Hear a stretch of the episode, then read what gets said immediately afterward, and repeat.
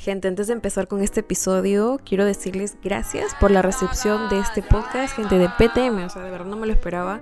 Gracias por sus comentarios en YouTube, aquí en Spotify y también en Instagram. Y gracias a ustedes también viene el episodio de hoy porque ustedes eligieron el tema. Por alguna razón habrá ganado el miedo a enamorarse.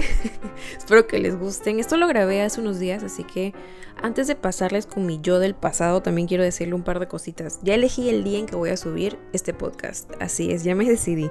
Van a ser los domingos entre 10 de la mañana a mediodía. Me van a encontrar aquí en Spotify o también en YouTube que estoy subiendo los episodios. Y lo segundo, quédense hasta el final porque voy a darles otra dinámica para que participen y también puedan estar presentes, participando en el siguiente capítulo que va a ser una colaboración. Ahí les voy a estar contando más el próximo domingo y también por ahí fácil les voy contando también por Instagram. Y eso es todo. Ya me cayó el hocico les paso conmigo del pasado que les va a hablar de este tema de el miedo a enamorarse.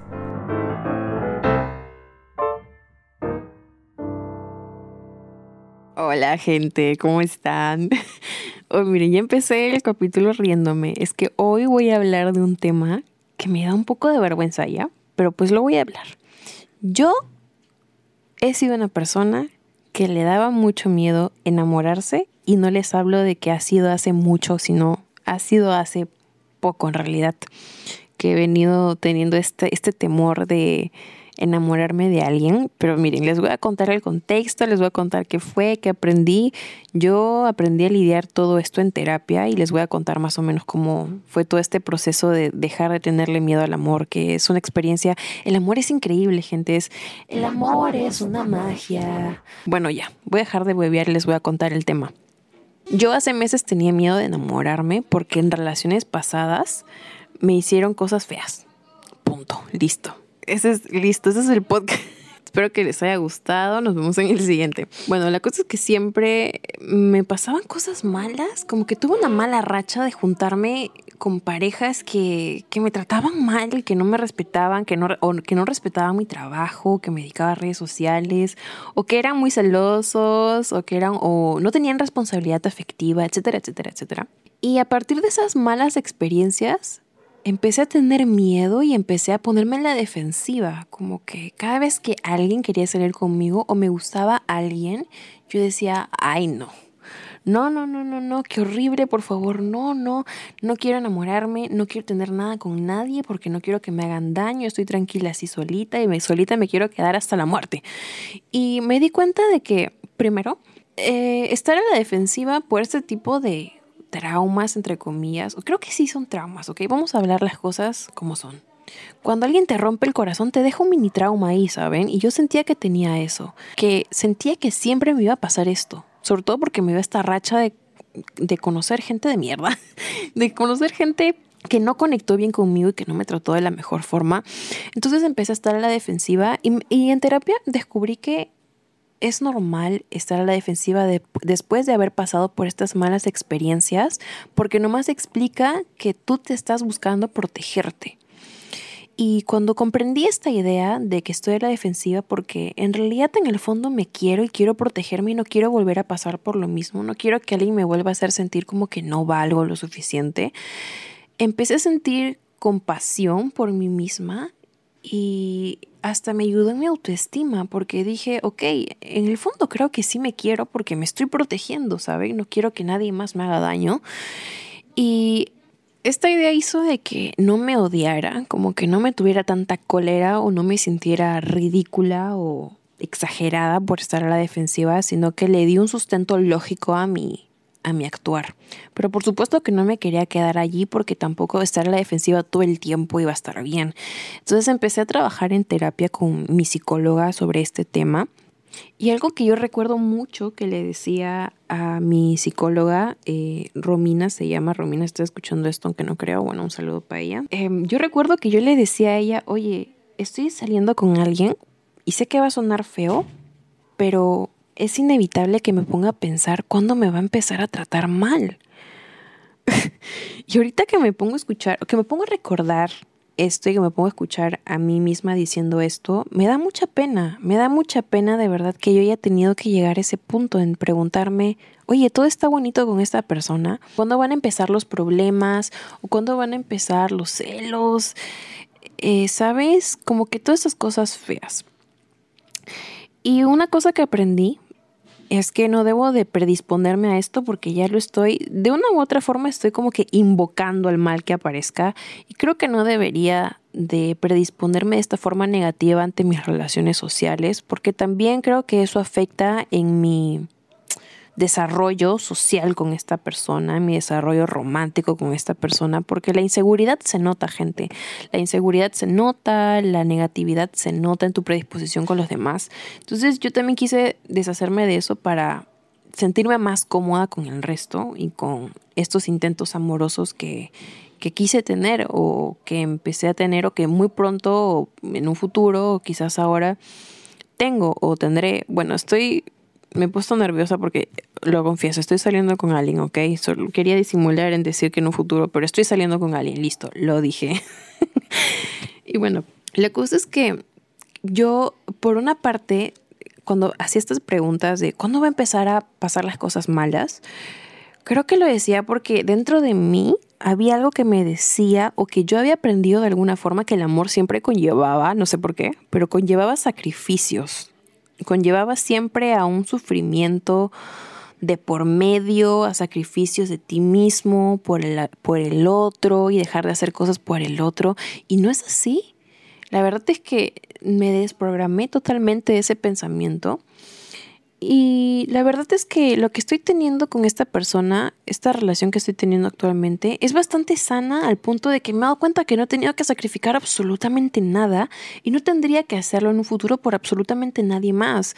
Creo que una relación no se trata de eso, sino de seguir siendo tú mismo, seguir llevando tu vida como siempre, en tu tranquilidad, en tu independencia, pero con un compañero de vida o una compañera de vida al lado, ¿saben? Como que nada tiene que cambiar, solo tienes una amistad, una compañera o un compañero de vida al costado. Si tú de verdad sientes que estás dando de más por una relación, que estás sacrificando tuyo, que por estar, por seguir tu camino con alguien te estás perdiendo a ti mismo, la verdad es que no creo que esté yendo las cosas bien.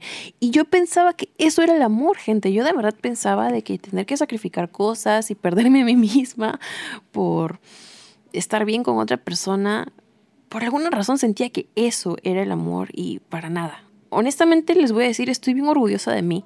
estoy bien, bien orgullosa de mí. Creo que esto es algo que no podría haber dicho antes, porque antes mi autoestima no era como que la mejor. Pero ahora creo que tengo la autoestima para decir, ¿sabes qué, Grace? Estoy muy orgullosa de ti porque tu perspectiva del amor ha cambiado mucho, has madurado mucho, sabes qué es lo que quieres y estás tan segura de, de, de, de lo que quieres, de lo que mereces, que ya no vas a permitir que nadie te haga sentir menos. Solo tú misma, solo tú misma te puedes hacer mierda. Eso sí, por supuesto, toda la vida. Pero alguien más, eso sí que no. y bueno, entonces empecé a arriesgarme más. Eh, dije, bueno, mira, si estoy con alguien, tengo una relación con algún chico o una chica, ay, se escucha el perro de mi vecina, bueno, no importa. Eh, si fallo en el intento, mira, al menos me permití vivirlo y aprender. Creo que el dolor a veces Mm, es inevitable porque nada es para siempre, ok, lo entiendo, pero creo, o sea, va a ser difícil, pero creo que lo voy a poder manejar. Ahorita me siento como que más estable en mi vida sentimental, estoy llevando terapia consecutiva, ya voy a cumplir un año con mi terapista, tengo a mis amigos para que me ayuden, me tengo a mí misma, eh, sé lo que valgo, tengo ya todas las herramientas. Por supuesto que si termino una relación muy valiosa me voy a ir al carajo, o sea, aquí no se ve al carajo porque Terminar una relación no es fácil, pero creo que voy a poder lidiarlo mejor que antes. Así que me estoy empezando a arriesgar más, a permitirme amar y experimentar eh, relaciones amorosas, porque sé que si fallo, al menos me permití vivirlo y aprender de eso. Me permití que antes tuviera una relación, relaciones no tanto fructíferas, la verdad, pero de eso aprendí lo que les estoy hablando en este mismo instante. Entonces, sí, aprendí a perderle el miedo a cagarla en el amor. Y otra cosa que también tengo muy pendiente es que ahora con esta idea de ya no tenerle tanto miedo, que por cierto, me ayudó mucho mejorar mi autoestima, o sea, mejoré mi autoestima con terapia, que eso, que eso puedo tratarlo en otro episodio, cómo mejoré mi autoestima. Eso me ayudó también bastante a no tenerle miedo a fallar en el amor porque ya me valoro, ya sé lo que merezco, ya sé cómo curar, saben como que poco a poco he ido aprendiendo más de mí. Otra cosa aparte de eso es que ahora priorizo mucho mi bienestar mental y espiritual. Ahí deme un momento que mi gatito está tocando la puerta. Ahí te abro, bebito. Gringo, buenas noches. ¿Cómo estás? ¿Quieres decir algo en el podcast? ¿Quieres decir algo en el episodio de hoy? ¿Te has enamorado? Uy, se echó como una papa.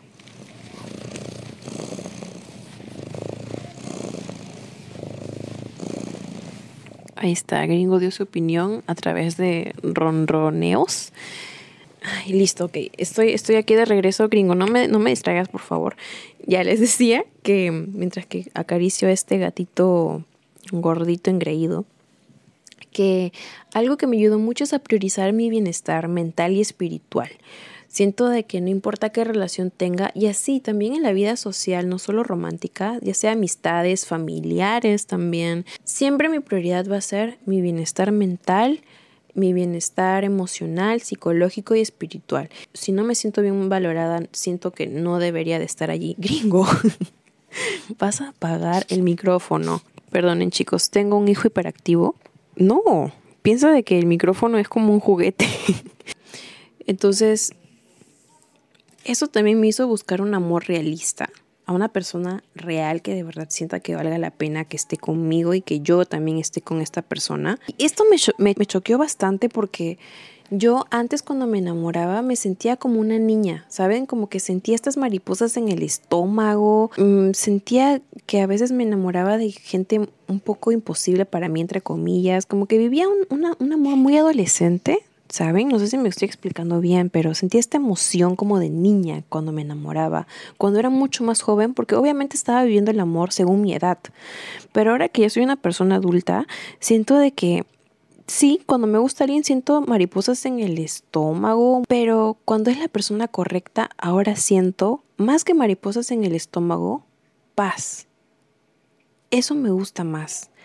Eso estoy buscando en mi vida en realidad, con mi relación con mi familia, con mis amigos, con mi relación amorosa, con todos los aspectos de mi vida, pero moviéndolo a este tema del amor, siento que más que mariposas en el estómago, quiero sentir paz, quiero sentir calma, quiero sentir a alguien que no me dé ansiedad, que no me haga dudar de mí misma, que no me haga sentir infravalorada. Así que sí, esos dos puntos también, como priorizar mi bienestar también priorizar un amor más realista, un amor que me dé más calma, es algo que a mí me ha hecho ahora, en la actualidad, disfrutar más de, del amor. Siento que eso es lo que estoy buscando ahorita. ¿Saben que también antes sentía que yo pedía demasiado? Pedía que me respetaran, que respetaran mi trabajo. Y la verdad, chicas, es que eso es lo normal. Y también chicos, si me están escuchando, lo normal es que alguien te respete. Lo normal es que alguien respete tu forma de vestirte, tu forma de maquillarte, tu forma de ser, tu mundo interno, de nuevo esto, me gusta mucho ese tema, no personalidad, sino mundo interno. Bueno, y también la personalidad. Eso es lo normal, que alguien te permita ser cariñoso, que alguien te permita ser tú. Eso es lo normal. Y a veces hemos tenido relaciones tan tóxicas que cuando alguien cumple alguna de estas cosas normales, decimos, wow, qué increíble. Y la verdad es que solo estamos pidiendo lo básico, solo estamos pidiendo lo que merecemos, gente. Y eso es algo que me he dado cuenta. No estoy pidiendo de más, no estoy pidiendo mucho, estoy pidiendo lo que merezco. Que alguien me respete, que respete mi trabajo, que respete lo que soy, mi forma de ser, mi forma de expresarme al mundo a través de mi ropa, de mi maquillaje, eh, que le guste mi forma de ser, mi forma cariñosa, que sea efectivamente responsable conmigo también, etc. Todo lo que tú pidas para ti es lo que tú crees que mereces. Y si tú pides respeto y bla, bla, bla, y todas estas cosas que de verdad que son muy buenas tener en cuenta cuando quieres empezar una relación, es por eso, es porque te quieres cuidar, es porque te quieres en el fondo y es porque sabes qué es lo que necesitas. Y si no, a trabajar en la autoestima, gente, porque yo les digo, yo también ya estuve ahí con la autoestima hasta el culo y me pasaron todas estas cosas de las cuales ya aprendí y lo chévere de que te pasen estas cosas de mierda es que eso, que termine siendo una lección muy importante para que no puedas, para que no te vuelva a suceder y no vuelvas a salir dañado, sino que de ese dolor tú resurjas y te vuelvas en una mejor versión de ti, que tengas una versión más madura del amor, de las relaciones, de las relaciones amorosas y que tengas las ideas más claras. Y así es, gente. Así es, esta ha sido la, la, misa de hoy. De eso se ha tratado el día de hoy.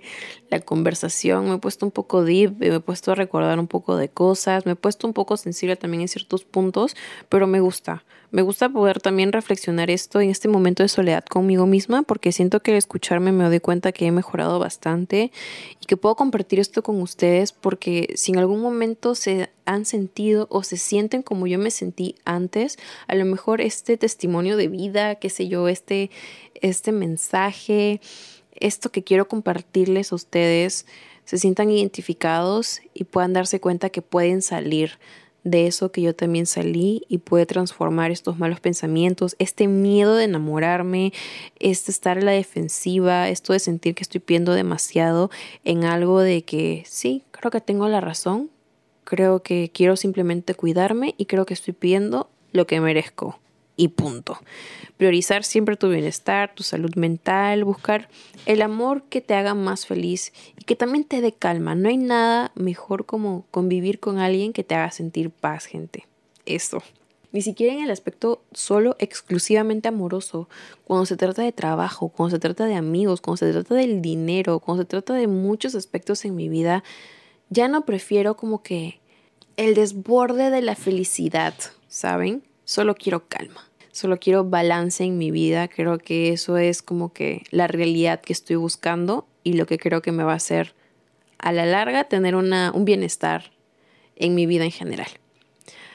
Así que sí, ya no quiero hacer más largo este episodio, gente. creo que de todos los que he estado grabando, este es uno de los más largos, pero tenía que soltarlo. Espero que les haya gustado escucharme. Me gusta hacerles compañía en lo que estén haciendo en este momento. Tengan un bonito día, tarde, noche, sea el momento del día en que me están escuchando. Ya saben que me pueden seguir en Instagram y en YouTube como Grace en Internet. En Instagram les voy a estar contando, siempre les actualizo cuando voy subiendo nuevos episodios. Todavía no se vayan, soy la Gracia del pasado, estoy aquí de regreso. Les dije que se quedaran hasta aquí porque les quería dejar una pregunta, o más bien un favor. En la descripción de este video, tanto en Spotify como en YouTube, les voy a dejar un link. Ahí ustedes van a poder entrar y me van a poder mandar audios. ¿No les parece increíble que haya una opción así? A mí me parece increíble porque puedo realmente poner las voces de ustedes en el podcast. Me parece genial. Así que nada, dejen ahí alguna pregunta, testimonio de amor, porque me voy a juntar con una de mis mejores amigas ever que se llama Marta, que por cierto también tiene un podcast. Y nada, les vamos a dar consejos de amor. Así que si están interesados en recibir consejos de un par de borrachas, pues más que bienvenidos sean. Vamos a elegirlos de forma al azar. Y ahí nos estamos viendo en el siguiente episodio, el siguiente domingo. Chao.